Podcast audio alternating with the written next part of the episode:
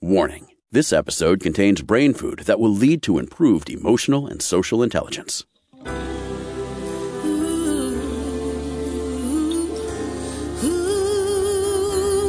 Give us one hour and we'll help you change the way you think about happiness. Harvesting Happiness with Lisa Cypers Kamen is fresh, optimistic, and purpose driven media that promotes well being from the inside out. Each week, Lisa spotlights diverse trendsetters and change agents who are the greatest contemporary thinkers and doers, devoting their lives to creating a better world in which to live. Your host, Lisa Cypers Kamen, is a widely recognized applied positive psychology expert, author, documentary filmmaker, and lecturer specializing in optimal lifestyle management. Let's get to it. Here's Lisa.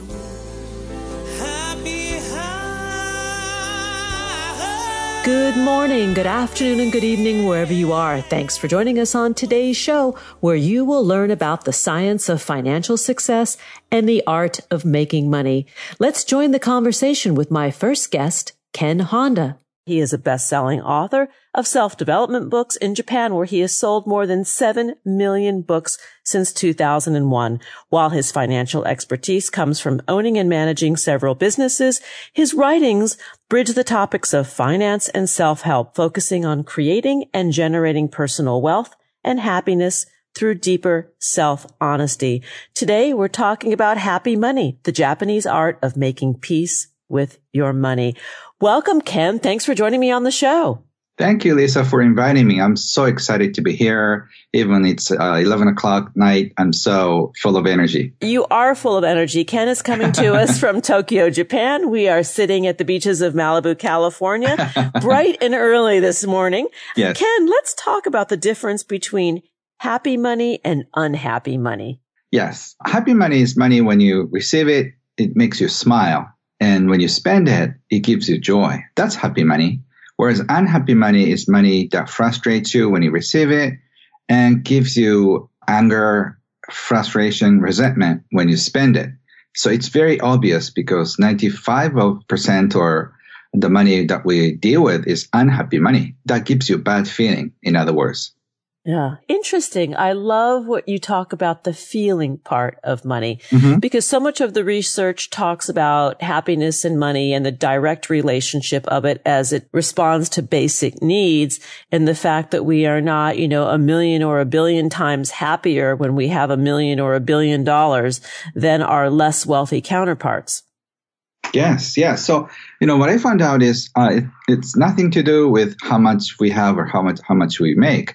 It's about a feeling toward money. If you, we do what we love and receive money and spend money, that's happy money. And if we hate the job and receive money, that's unhappy money. So it's up to your feeling and how you deal with it. You know, in a climate of scarcity, at least in the climate in America right now, we are mm-hmm. dealing with a lot of scarcity. It's emotional scarcity and fear. And how does that, in your view, tie with our relationship with money? I think as we go focus on more individualism, which is all the Western countries do, we feel cut off from our family members and our friends and society. That's, you know, a lot of problems. In Japan, uh, we have a little crime. So young girl, like age six can go on her own to subway ride and she can go uh, wherever she wants. It's because uh, we trust each other enough.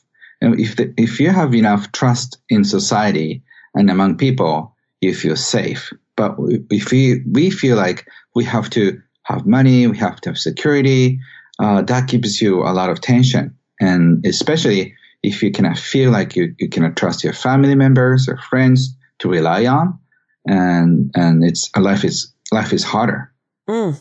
Go back to the example you gave of the six year old girl riding the subway by herself because, and the difference in contrast between America and other countries like her where, um, this just wouldn't happen. And I want to talk about the relationship of that and it to Maslow's hierarchy of needs because J- Japan rebuilt after the war. Uh, there was a lot of damage and the culture that is been there for thousands of years, I think evolved with this rebuilding process, where is in America, where in America, people came here in seeking religious freedom and there was fear from the outset. Yes. Yes. And so, I hope that made sense the way I described that. It's uh-huh, early in the morning here. yeah. And so if we can feel comfortable with money we have, it's nothing to do with society, but uh, it's, it's harder to trust somebody if we feel like we're being ripped off or uh, if, we, if we feel like we're treat, treated unfairly. That's what a lot of people in all over the world feel like. You know, uh, what's happening in Europe, what's happening in America, and what's happening in Japan too. Uh, we feel like we're torn apart. So that's when we need more trust among ourselves and trust about ourselves and trust about future. But that's what we're missing. And the trust that you speak of is, it starts with ourselves. You do mention that, but in a climate of mistrust, how do we begin to we begin to rebuild this trust within ourselves so we can extend it outward to others? Yes, that's a very good question. Uh, my mentor, Wahei Takeda, who's called Warren Buffett of Japan, he said, you have to do only one thing, appreciate your money. So when money comes in, say arigato or thank you. When money leaves you, also say arigato or thank you. So that way you can start this cycle of appreciation. When you receive money, arigato. When you spend money, also arigato. That is a uh, attitude uh, toward money. And then if you start appreciating about your money and life, you feel good and if you feel, um, find yourself, uh, and then you find yourself in the cycle of appreciation. And what you appreciate appreciates. So you tend to grow and also attract a lot of great opportunities, money opportunities, and great people. I love what you just said. What we appreciate appreciates. That yes. is, I think that is the, in itself, the essence of happy money. Mm-hmm. Yes. Yeah. You said it right. So if you appreciate that you have money, the feeling that you have enough grows. If you focus on scarcity, like I don't have enough, like the, the reality of I don't have enough grows. So you have to really be careful with what you focus in life. And how much of the culture itself in Japan do you think connects with this thinking of happy money or this way of being with happy money? Because there is there is a cultural um, difference. Yes, yes. You know, as my uh, colleague uh, Maria Kondo is saying, uh, she's becoming very popular in North America and the world. It's because we have something in Japanese culture to sort of call back to our nature or harmony and that's exactly what I'm doing with money. Uh, if you find harmony in your life and among your family members, among, among your friends and colleagues and workplace and society, you find peace so much easier than before. Whereas we struggle for money and we, we feel fr- frustrated with money and frustrated with work and family members, we cannot find peace anywhere. Yeah. And peace is something that every single person, if you ask them what they want out of their lives, peace usually comes with part of that answer. Yes. And it's not in seeking for what you want. It's more of uh, finding contentment in what you have. What comes to mind as you speak is the word humility. Yes. There's an air of humility or an energy of humility in what you describe in Happy Money. Yes, you know, I've done as I have a background of accounting and consulting, and I have done intensive interviews on wealthy people. So what what's what's bad is we tend to want more and more. One time I sat down with a, a very wealthy man, and he said uh, he doesn't feel any wealthy because he doesn't have a private jet. and you know, and then if you have a private jet, probably he'll be complaining that his private jet is not big enough. So we have always find something to complain about. So um, even if you make so much money, there is no end and limit to it. Well, it seems as though human nature, we are bowls with a hole. You know, in yes. other words, that the bowl will fill to the brim, but it never really runs over because there's this little hole at the bottom that has a constant drain. So we mm-hmm. never have that sense of um, satiety or satiation. Yeah. So you have to fix the ball. Otherwise, much money doesn't solve any situation. So instead of going for more, you have to find happiness in less. And if you cannot do that, you struggle no matter what. I want to go back to something you said about the billionaire because I have known a couple of billionaires, no, a couple uh-huh. of billionaires, and they have the jet.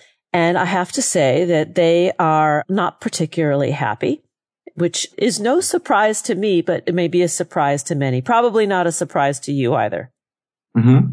Yeah. So because if you make more than enough, your happiness level kind of goes down because there will be a lot of stress and anxiety along with money and your family will fight more and depend on money more.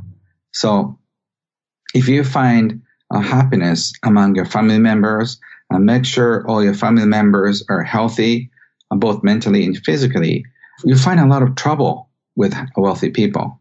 Yes. So, and also, so that's not the answer. So, and it's harder too to make, to become a billionaire these days. So I think instead of going for more and more, you can find more contentment with what you have and by transforming your relationship with money and life. Yeah, I, I agree with you. Here's another interesting thing. You talk about not needing to be wealthy in order to have happy money. Yes. So I have a janitor friend who is a toilet cleaner and he finds joy in cleaning the toilet. And so one time I had a, a cup of tea and then he didn't come out of the bathroom and he said, smiling, the bathroom was so dirty. So sorry, you know, couldn't help it, but cleaned five toilets, you know. and yeah. somebody like that, he's not a billionaire, but he loves what he does. And then he gets invited to lectures and he's invited to write a book, which became a, a national bestseller. He goes overseas to teach how to clean the toilet and your heart. Yes, yes, because and what a metaphor the the toilet is, right? yes, yes. So you know that um, that is a good example, and and you can do the same thing. You know, find happiness in doing what you love, and then that will bring enough money. So I have to figure out how much is enough money for you and your family too. Yeah, we're going to take a break. And when we come back, we're going to talk more with Ken Honda about what the meaning of enough is. The book we're speaking about today is Happy Money, the Japanese art of making peace with your money. To learn more about Ken Honda and all of his work, his books, and the amazing stuff that he's doing over there in Japan, go to kenhonda.com, on Twitter at the Ken Honda, and on Facebook, Ken Honda Happy Money. Here comes the break. We'll be right back, and that is a guarantee. To learn more about cultivating sustainable well being at home and the office, visit harvestinghappiness.com and explore Lisa's experiential on site brain fitness workshops, corporate programming, and speaking engagement services.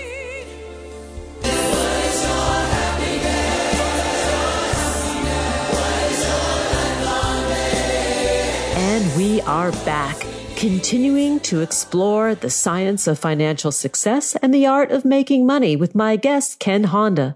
So I know we said we were going to come back. Neither of us remembered what that was. We were so busy in the conversation. Before, we were too happy. We were too happy and too present and engaged with each other. I want to mention something that popped into my mind as you were speaking, Ken, in the in the previous yeah. segment, and that is mm-hmm. mm-hmm. the art of kintsukuroi. And I know I'm not pronouncing it correctly. Mm-hmm it is a, an art process with ceramics. And it mm-hmm. reminded me when we were talking about the bowl with the hole, you know, mm-hmm. it's my understanding that this kintsukuroi, this ceramic process was originated thousands of years ago when precious pieces of royal pottery or china became broken Mm. It was repaired with gold. So in other yes. words, the pieces of the ceramic were then seamed together with gold and thought to be more beautiful than they were when they weren't broken because they had been broken and had been repaired. Yes, I think that's what we we should feel about our our life. Yes, we need we have so many holes, so uh, the people who have mended more holes are better. I think so. I think uh-huh. they are richer. In uh-huh. fact. Yeah. So especially around money, we make so many stupid mistakes and, and forgiveness about ourselves and the past is the first key.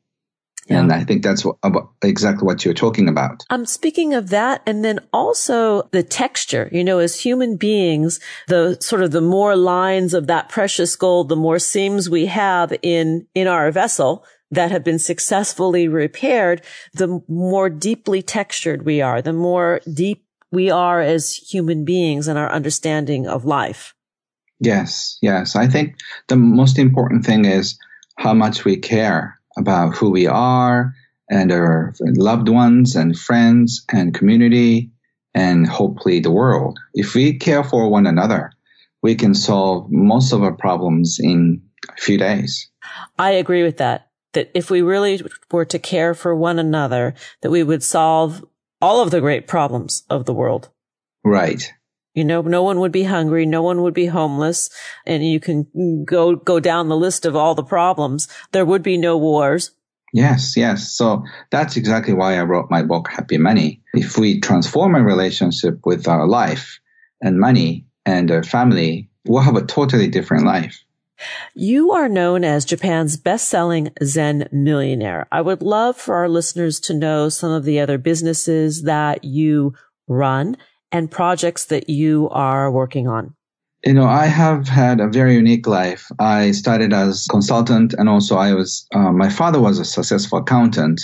So we, with my brother, who is accountant, we started a business. And also uh, I did uh, a lot of other business in my twenties. So I retired at age 29 for my baby girl. That's when I got this inspiration to write, uh, after four years of just concentrating on my, on my child care. And uh, meanwhile, I had this inspiration. The most important thing in our life is to find what we love. That's how I studied, uh, why I studied Life Work School. That is franchise school to find passion uh, in your life. So I've got facilitators all over Japan and uh, potentially in China and, and hopefully soon in the world help people how to find their gifts because uh, finding gifts and monetize around gifts is the shortcut and the happiest way to make a living. And a lot of people are too afraid to do that. And so I'm encouraging people to do that. And I have taught hundreds, hundreds of thousands of people in Japan find their passion and find what they love and make a living and make more money than they used to. And as a result, they have a more family time and um, more self-esteem altogether. Wow. Life Work School. How yes. cool is that? And the students are all ages, I would imagine. Yes. And the facilitators are doctors, lawyers, business owners, housewives, you know, all kinds of people. And um, they, they love to help people find passion. And they're so passionate about that too. Uh, and so I'm so proud of them. And also, I'm so proud of people who take the courage to stand up and start transforming their relationship with money, work, life, and it's going to shift everything. It usually takes about one year to five years, but um, it's worth it, you know, um, to tra- transition. And but but also at the same time, I get so many questions that they're so afraid to take um, steps. So I've written more than fifty some books on how to do that. Interesting. Um, uh, there was some research that just came out of Stanford, I believe, about yes. um, the fallacy of you know, uh, following your passion and the money will come. And this is, yes. this just, uh, was recently released and I did a little bit of investigation into the article and it, what it was saying is it's not like, you know, just you follow your passion. There's more to this, which is investment and interest. So you find something that you're interested in, you invest the time and the action required to cultivate it. And as you're doing it, you discover that it is your passion. Maybe it yes. doesn't start out that way because that's daunting for people. When you ask them what their passion is and they're like, ah, mm-hmm. I'm waiting. I don't know. yes. You know, a lot of people feel if they have passion, you know, talents, gifts, money, opportunities, self confidence, they can start. But those things come after you start. So, you know, the, the order is the, uh, uh, the other way around. So, uh, unless you start walking the path of freedom, you cannot find money, you cannot find joy, you cannot find self-esteem, confidence, uh, network, uh, gifts. You know, I discovered my gifts of writing and speaking after I started sharing what I know at the age 33. And until then, I, I never thought I'd become a writer. And in fact, my whole family and my relatives didn't know that I, I was good at something. Um, I was good at writing and all my classmates, high school classmates, my junior high school classmates, they never thought I'd become a writer. Because you were the money guy. You were the numbers, yeah, numbers, math. Yes, yes, yes. So they're super surprised that I, I started writing mega bestsellers almost like every one book every two months. That's pretty incredible. And uh-huh. that's real. Eh, that is impressive because anybody who has written a book or has thought about written a book or is starting to write a book knows that putting a book together, writing a book and everything that is required to bring it to market is insanely laborious. Yes. And uh, you have to have passion. And for me, my passion is to help people find their path. And I had a dream when my daughter was about two and she, she was a teenager in a dream and she said, daddy, you may have some money, but you're so pathetic because you're not helping people at all. And then I woke up and I, I just hoped one day my daughter will respect me enough, uh, instead of like despising me like that. Well, so that was, a, that was the beginning of my writing career. And you know what's interesting is that we all have these gifts the art of giving money away. I think that that's really important or giving our gifts away. If, if we have yes. something that is, that is something we do well or even resources that we possess, if we do not learn to be generous with those resources, whether it's money, energy, time, or a skill, I think that detracts from our overall happiness. Yes. So if you don't express, you get depressed. So expression, expression of who you are is super important. And showing up and being willing to fail, because I think that's mm-hmm. what is a limiter for so many people is the fear of failure. Well, we will fail hundreds of times, if not more. Yes. And you have to expect that to happen. And if you are, ex- you know, expecting 20 or 30 setbacks in advance, you don't get it disappointed. Yeah. It's just the way it is. It's part of the story. It's part of the adventure. It's a speed bump to be, to be, um, driven over eventually. Right. Yeah. So I, I strongly recommend to start finding your gifts if you don't know what and, it is and go searching and how to go. Yes. Maybe that's the, that's the, uh, the tip to give us is somebody who's sitting there saying, yes, I'm, I'm in my job. I've been successful at my job. I mean, I make money. I provide for the family, but there is no juice. There is no, um, source of flourishing inside of me. What do I do? Yeah. So there must be something in daily life that you, you have fun. For example, there are people who are good at connecting people, who are people who are super good in uh, summarizing ideas and or uh, doing internet research. So you have some gifts, but a lot of people don't know because it comes so naturally for them. So find something that a lot of your friends are surprised about. Wow, can you do that? So that's usually the gift. And you have to start digging out for your gold. And unless you start digging out your uh, deep within, you cannot find gifts.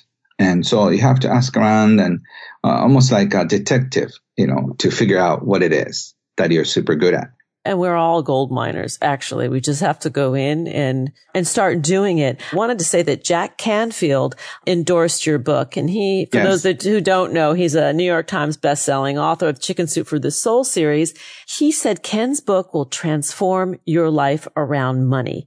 And I think that's the case. Today, my guest has been Ken Honda. He is Japan's best selling Zen millionaire. The book we're talking about is Happy Money, the Japanese art of making peace with your money. Ken, come back and hang out with me anytime, or maybe I'll come to Japan and hang out with you. Even, yes, even more way, fun. either way, it'll be fun. Thank you so much. It will be fun. And to learn more, please visit kenhonda.com on Twitter at the Ken Honda and on Facebook. That page is Ken Honda Happy Money. Here comes the break. Did you know that happiness is actually good for your health? Happy people live longer, are more productive, and make better partners, parents, and professionals. Connect with us on Facebook at Harvesting Happiness and follow Lisa on Twitter at Lisa Kamen for a daily dose of inspiration.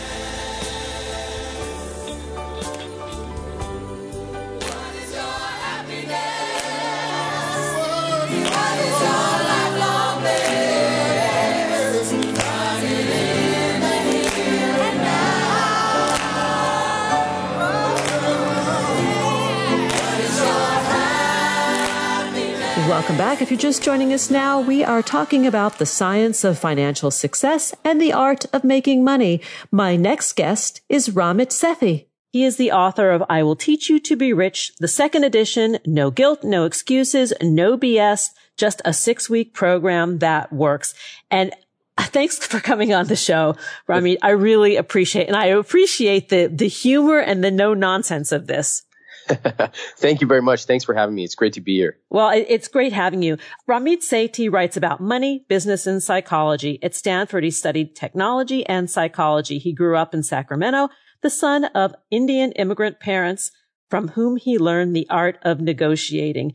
His understanding of human behavior and money led him to create innovative solutions in self-development. That's what we're talking about. Let, let's, let's jump in. Let's go to your idea for this book, the psychological effects of how finances affect relationships. Yeah. Well, I'll tell you, the reason that I wrote the book was when I was in my early 20s, I heard a lot of advice from a lot of personal finance people, and they almost always tell you the same thing. They tell you, don't spend money on lattes, don't buy jeans, don't go on vacation. It's a lot of what you can't do with money. And I looked around at my friends and we all said, we don't want to live like that. We want to go out. We want to buy a round of drinks for our friends. We want to take a nice vacation and not feel guilty about it. And in fact, I've come to recommend to people that you should buy all the lattes you want because saving $3 a day is not what's going to get you from where you are to living a rich life. That's actually not that much money when you actually add it up. What it turns out is there are a few big wins, about five to 10, and if you get those right in life, you never have to worry about buying appetizers or desserts or lattes. And I wanted to incorporate psychology with money. So that's what originally got me started writing about this. And, you know, there is so much psychology in money because we're really not talking about the money, right? We're talking about some power around abundance versus scarcity or scarcity versus abundance. Yes. In fact, if you ask people, what are the first words that come to mind when you think about money? You know what they say? No. They'll say guilt, shame, embarrassment, anxiety, nervousness, and sometimes is it too late? Now those are wow. not positive words. No. Yeah. And, and when you ask people, what is your rich life, which I ask frequently, uh, usually you get one of three answers. The first is, uh, I want to pay off my debt. And I say to myself, it's no surprise that you're not yet living a rich life because what a dim dream. If your dream is simply to pay off your debt, nobody gets up in the morning excited about that. That's number one. Number two is the word freedom. Oh, I want freedom. I say, okay, what is it? What is freedom to you? Oh, I want to go where I want to go, when I want to go, do what I want to do. I'm like, okay, well, what do you want to do? They have never thought about yeah, it. Yeah, I don't know. They, I don't know what yeah. I want to do. Yeah, no, I, I hear you. And then I, the third, the, the third one is just a number, a million dollars. But of course, if I ask them what they want to do with that, they haven't thought about that. So I want to challenge people to really think about their rich life. And in fact, maybe I'll just ask you, what is your rich life? Oh, my rich life. I'm living my rich life. I am doing work that I absolutely love that provides value to people and brings me great joy as I do it. Love it. Wow. Crisp. I'm a gazillionaire. yeah. I've spent a lot of time thinking about it actually. Okay, mine when I was uh, earlier in my career was to be able to go out and order appetizers at a restaurant. Simple as that. Because I never got to do that when I was a kid. Ah. And then it, uh, I grew up a little bit and I said, you know, my rich life now is to be able to take a taxi in a hot New York summer instead of going to a meeting sweating from the subway. Simple, $10, 15 bucks maybe. Now my rich life is bigger. My dreams got bigger. You know, it's funny. People say money changes people. Of course it changes people. It should change people. It should make you dream bigger than you dreamed before. And now my rich life is more expansive. And that's what I would challenge everyone. Notice how specific I was. Appetizers Yeah. or a taxi. That's what I want everyone to get to. And sometimes it might be expensive. Sometimes it might be 10 bucks. The amount is not the important part. It's that it's rich to you. Yeah. I do hear what you're saying. And I think what's interesting is when we start to look at money as an energy or a, a power tool, right? And what we do with those power tools when we get them, maybe there is part of the discovery. And when we're not so afraid of the power in those tools, we have more of it. I, I definitely agree that money is more than just the numbers for sure. And in, I I will tell you that I made the mistake earlier on of just thinking that money was about getting the right math. And Mm. of course, money is math, of course, but I could give you the perfect place to invest your money, the perfect automation system so your money just works where it needs to go. But if you were raised in a family where perhaps your parents said, we don't talk about money or easy come, easy go, or money doesn't grow on trees. I could give you the perfect tactic and it's not going to work until you master your own money psychology. Yeah, I, I love this. Give us some tips, more tips about the money psychology, because people who are listening saying, well, you know, yeah, I'd always, I'd always like to have more money. You know, the Gallup polls that have, you know, uh, been run for the last several years when they go around the world and they talk about subjective well-being and the relationship with money. Money never comes up as number one, but everybody always says, I'd like to have a little bit more. Yeah. It- you know, it's interesting when you talk to people starting in their 40s and you ask them, what's your number one concern? They will almost always say money. And you even hear now people extremely frustrated about money. In fact, they'll point at systemic problems, inequality, and student loan debt. All those things are true. Yes. But the vast majority of people have never spent one weekend reading a good book about money. Not one. And so here you are sitting around. I know some of my readers, they sit around on Twitter complaining. Oh, can't get ahead. Must be nice to be able to save 100 or 200 bucks or 500, however much per month. I can't even save 50. Really, when was the last time you checked out a book from the library and read it? And that's where people are not getting real with themselves. If money is the number one issue, the number one concern that people have in their 40s and beyond, then doesn't it make sense to take four to six hours to read a book? If you do that, you can take complete control of your money. And yes, maybe you didn't start until your 50s. Okay, it's going to be a little tougher, but you can still do it. If you're starting in your 20s, you have massive time or 30s. But the point is, we need to take some responsibility because nobody's going to do it for us. I just want to remind our listeners that this book was written more than a decade ago. This is the second edition. So this stuff is working. You wouldn't have put out another edition with new and improved information included if this methodology didn't work. Thank you. I'm glad you said that and I appreciate that. The book went to number four on all of Amazon shortly after launching this time around. And I want to tell you what happened when I launched the book in 2009. So I wrote the book. March 2009 was the absolute bottom of the recession. Yeah. it was absolutely crazy. I went on book tour and I went to all these different cities. I spoke to all these different local newscasters and they looked at me like I was crazy. They said, why are you talking about investing? We have 10% unemployment. Nobody wants to hear about investing. And what they really wanted me to do was to give some random tips on saving money on laundry detergent so that viewers could feel good about themselves for two minutes and then go back to doing what they've always done. And I refused. I said, look, I'm going to talk about investing. I will talk about saving, but there are a lot of people who know that the economy will recover. And if they had followed the advice in the book in March 2009, they are now set for life. So I want to encourage people, don't think that, you know, we're in a recession or we might be going into a recession. That's not the question you should be asking. The question you should be asking is, am I automatically saving and investing money every single month? Now, under that, you might say, well, I don't know how to save money. I already cut to the bone, or I don't know where to invest. It feels like gambling. And we can talk about all those things. But the way to get rich is not to uh, wait until it somehow magically happens or win the lottery or insurance settlement. It's to start investing even 50 or $100 a month. That's how, that's how you do it. And, and I want to talk more about that because there are, there are some interesting ways to do that. You talk about the value of health savings accounts, HSAs as investment vehicles. Yes. A, a lot of times when people hear that they should start investing, they see all these words swirling around 401k, annuities, Roth IRAs, etc. So what I did was I created a very simple uh, framework for where to invest your money. And if you think about watching a movie, We've all seen a movie where they're at a cocktail party and the waiter pours into the top champagne glass. And once it's full, it flows into the next champagne glasses mm-hmm. and on and on. That's the same. I have something called a ladder of personal finance. And what you do is you take your first hundred bucks and you invest it in this account. And once you've filled up that account, you just go to the next account. Super logical, super easy. It will tell you exactly where to put your money, including an HSA. I'm going to actually buy new copies of this book for my kids because I think what a great thing to give a college kid. Oh, they will love it. And I speak to them and you know, whether you're uh, in college or now I've got readers uh, who are in their 40s and 50s.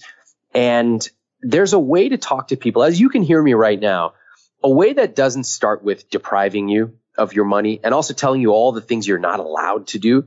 I actually tell people take the thing you love and let me show you how to double your spending on it. I call it a money dial. We've all got one. For some people, it's restaurants. For some people, it's uh, travel.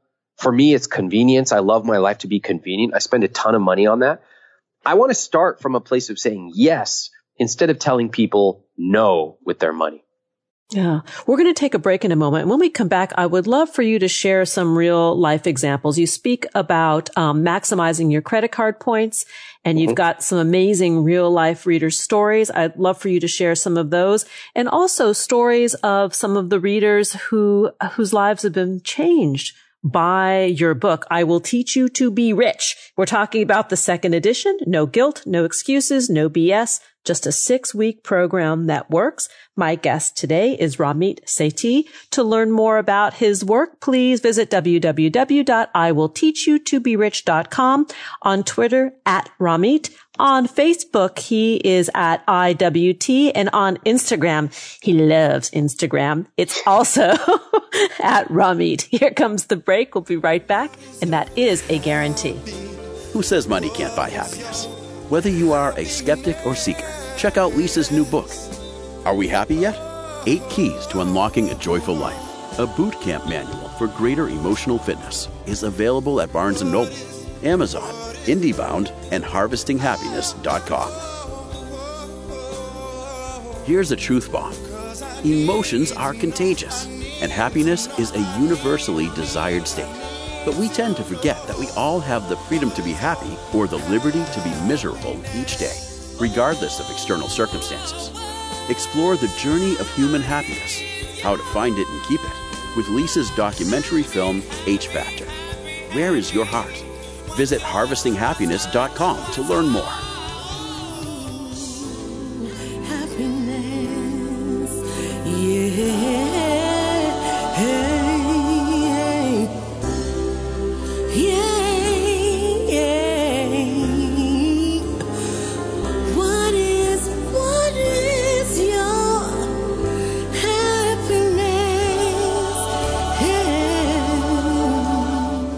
Welcome back. I'm continuing my conversation with Ramit Sethi. We're talking about the science of financial success and the art of making money. Let's return to that conversation.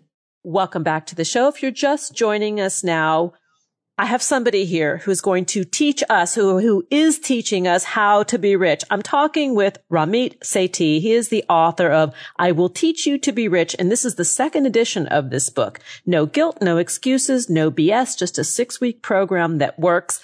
And when I first saw the title of this book, I'm like, Oh geez, what a snake oil like sounding title. And we don't do snake oil on this show.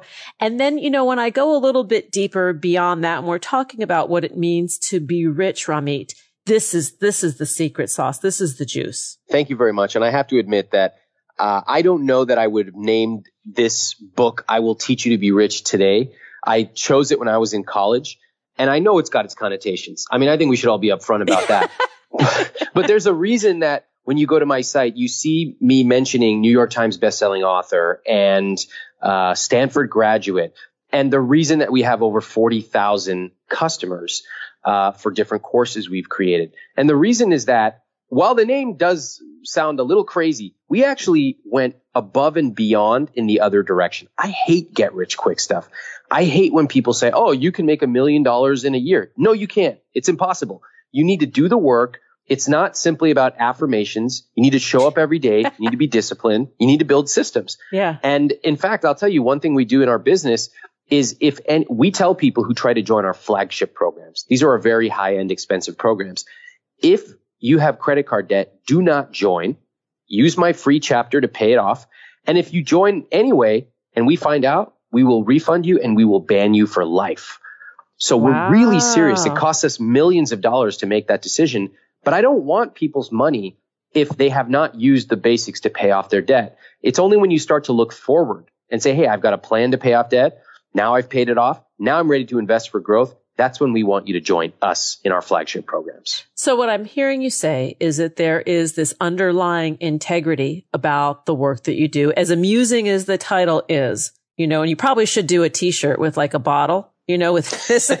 so it's like, you know, bottle, play a little kitschy thing, but you're really, there is a high level of integrity in how you're approaching this work. 100%. And that's why we've been around for, you know, over 15 years. And that's why people continue to write about us in the New York Times and places like that. So let's talk about some of these stories. One of the things that you write about is the maximization of credit card points. I love American Express travel points. In fact, I'm going to Europe um, this summer with my points. I'm so happy. Awesome. Yes. Tell, tell so, us. Okay. Here's the general rules that people give you with credit cards. You'll hear a lot of people out there saying don't use credit cards at all. I don't believe that. I believe you should use them wisely. I want to show you how to beat the credit cards at their own game and I want to show you how to benefit from it. Free trips, free flights, free hotel upgrades, free purchase protection. People don't even know this exists. But just to give you an example, I bought a laptop a few years ago. I accidentally spilled a cup of coffee into the keyboard. The credit card turned around and wrote me a check. So yep. many people have no idea about these perks. Now, I do want to have a huge disclaimer here, which is that a lot of people overspend on credit cards. If you've got credit card debt, you should use the plan in the book to pay it off. And the simple way to know that is if you've got debt, whether it's student loan or credit card or any other kind, I should be able to ask you, what is your debt payoff date? And you should be able to tell me the exact month and year it will be paid off. If you don't know that, then you don't know your debt. If you do and you're good, you're debt free, you're using a credit card, two types of big rewards you can get. One is travel, one is cash back. I like cashback just because it's simple. They're great cards. They're 2% back, sometimes even 3% cash back. Wow. And I, they're very simple and straightforward. I don't like the cards where you got to do 5% for your groceries, 3% for your parking, 1%. I don't like that. I don't want 50 cards to think about every day. I pick one, maybe two, and I'm good to go. Travel, there's some great cards out there. Some of them have an annual fee, so you need to run the numbers to see if it's worth it. But either of those are great. And basically, if you're spending money, you might as well get rewarded for it. Agreed. Let's talk a little bit about some of the stories of your readers whose lives have been changed by the first edition. Yeah. I mean, this is my favorite thing. In fact, in the first page or two, one of my proudest moments in this book is that I incorporated the photos and stories of a lot of readers. And they're talking about how they use this book to create their rich lives. And it's it makes me very proud when you look at these photos because there's men and women and different ages and different ethnicities. And it shows how diverse a rich life really can be. For example, one guy in the right in the front, he says, I used this book. My wife and I retired at 35 and 36 and we drive around the country in an RV. Wow. Now that is interesting. And I have to say, it's not really my rich life. I live in Manhattan in a high rise, but I love that he and his wife consciously decided what their rich life was and they used the book to get it. So you see these stories all throughout the book And some of them decided to pay off $75,000 of debt. Other people decided they're going to travel for six weeks a year. And all of them, no matter what their rich life was, used the book to get it. Any comeback kid stories? Oh, tons. I mean, look, most people, when you think about money, I meet a lot of people who have never really learned about money. Never. They, if anything, they heard a few phrases from their mom and dad who didn't know much about money themselves. And they grew up, they accumulated some debt, and maybe they're 40 and they decide, oh man, I better do something about this. Maybe I have kids. And so if they have a program and if they have a plan, it's actually amazing how fast you can turn yourself around. I've got people in the book who paid off tens of thousands of dollars of credit card debt. Tens of thousands. Think about that. They went for probably 20 years of their adult life thinking this is just normal. Everybody's got debt. Uh, I'll never get out from under it. I'll die with this debt. These are common phrases that people. Use. Yes, yes, I hear that a lot actually. Yep, yep, and and they've become normalized to it. And yet, when they read this book, they start to say, "Oh my God, there's a whole group of people out there who paid off their debt, who got out, and who actually got forward looking enough to start thinking about growing." Uh, and this is like a magical moment for people. In fact, there's a whole section I call the magical moment where people realized they could pay their debt off. And that moment, they actually share exactly what they experienced at that moment is truly magical. Talk about power, like and feeling empowered when you are able, when one is able to achieve your financial goals. It is, it does feel like liberation. That does feel like freedom it feels like freedom. I mean, one thing that uh, people who are in debt write me and tell me is every day they wake up and it's just a battle every single day. They feel this huge weight around their shoulders. They know that they're in debt, but they don't want to open up the bills or the emails that tell them how much. Interestingly, over 90% of people who are in debt don't know how much debt they owe, which is fascinating, but totally understandable. And when they make a plan, first of all, when they make a plan, they just feel amazing because you know that okay, it's, it's not magic. It's math. It's just going to take time to pay this off, but all the pieces are in place. And then once they actually pay it off and once they start to see how their money can not just sit in a savings account, but actually grow, suddenly it is truly incredible because they realize, oh my God, I can change my financial situation. If I want to have 10,000 or $100,000 in the bank in my investment account, I can do that. I can literally plug in the math and they understand, they take control. Also, interestingly, you'll find that a lot of people who take control of their finances start to take control of their fitness. It's very common. very common. I, I have a ton it. of people who made a lot of money and then got really fit. Why? Because the same principles apply. Everybody else is playing these gimmicky games. They're doing these random cleanses and these random weird investments. But when you learn about simple, low cost, long term investing, you start to realize, oh, there's no gimmicks, there's no tricks. And I can do the same thing with my fitness. Show up every day, watch what I eat, exercise, feel great. Simple as that. I just opened uh, up to a page. I will teach you to be rich, the second edition, and it, it made me smile. And I really had to control bursting out laughing. I'm not going to name the bank because I, they might come after me and I'm just like a little person here. But blank, blank, blank, one of the world's shittiest banks. yeah. Thank you for saying that. I mean, I don't want to get you in trouble, so I won't say it. Yes. But I name names in this book and I name the best accounts, the exact accounts that I use for my checking, savings, investment accounts, apps, everything. And I also name the worst accounts, the ones to avoid, the ones that are predatory, and the ones that you should just steer clear of. Nobody else does this. No. I think a lot of people, they want to cut a deal with the bank, but I don't care. I want to tell you what's the best account. I want to tell you the exact words to use, word for word. When you call these banks up or credit cards and you get your late fees waived, I even show you the exact words to negotiate a five, ten, or fifteen thousand dollar raise. That's in chapter nine. what I really want to push for here is being specific. I think you and I are, everyone's tired of generic general advice. I don't need that. Tell me the exact numbers. Tell me the exact accounts. And if you trust me and you trust what you're hearing right now and you go through the book, then you're going to see, man, this is, this is going to get me from just reading to actually taking action. Well, I mean, you've got me convinced to go on the Ramit Sethi diet. I, I'm doing it. I'm going to get my kids on it And, oh, and love it. And I, you know, I've got a, a, son who's almost 20 and a daughter who's about to graduate from college. What a great gift for each of them Thank to, you. to set them on this trajectory. Because, you know, uh, in my family, and I talk about this from time to time on the show, we, during that recession, there were losses. We lost everything. Here I was functionally homeless with two kids on my own. I got busy. There was no time or space for a pity party and it all turned out for the best. But, you know, things happen. Yes. They will always happen, right? Life is going to throw Yes. something at us one way or another. And that's a given. We know that.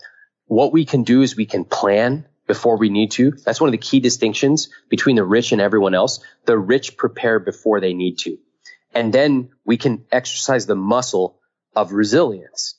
Life's going to knock us down, whether it be with relationships or money or something. It's a given. So what are we going to do when it happens? And if you have the right systems, if you've been automatically investing and saving every day, and even if you haven't, you can start today. Suddenly when that thing happens, you are in such a better position to look forward and to recover and to start growing again. And I have to say, the process that you teach is fun. Thank you. Money is fun. It is fun. Money It is, I mean, fun. We're, you and I are having a blast right now. This is fun. We Yeah. get to talk about traveling and upgrading our hotels and, you know, bring like when my wife and I got married, we took a six week honeymoon across the world and we brought our parents with us to Italy. And we started in Italy before we went on to safari and all these places. That was Wow. part, it was part money, but it was also part imagination. The imagination of what is our rich life. And we wanted to create this magical experience with both of our parents. Like that, that means you got to have your money in order. And then you also need to be imaginative.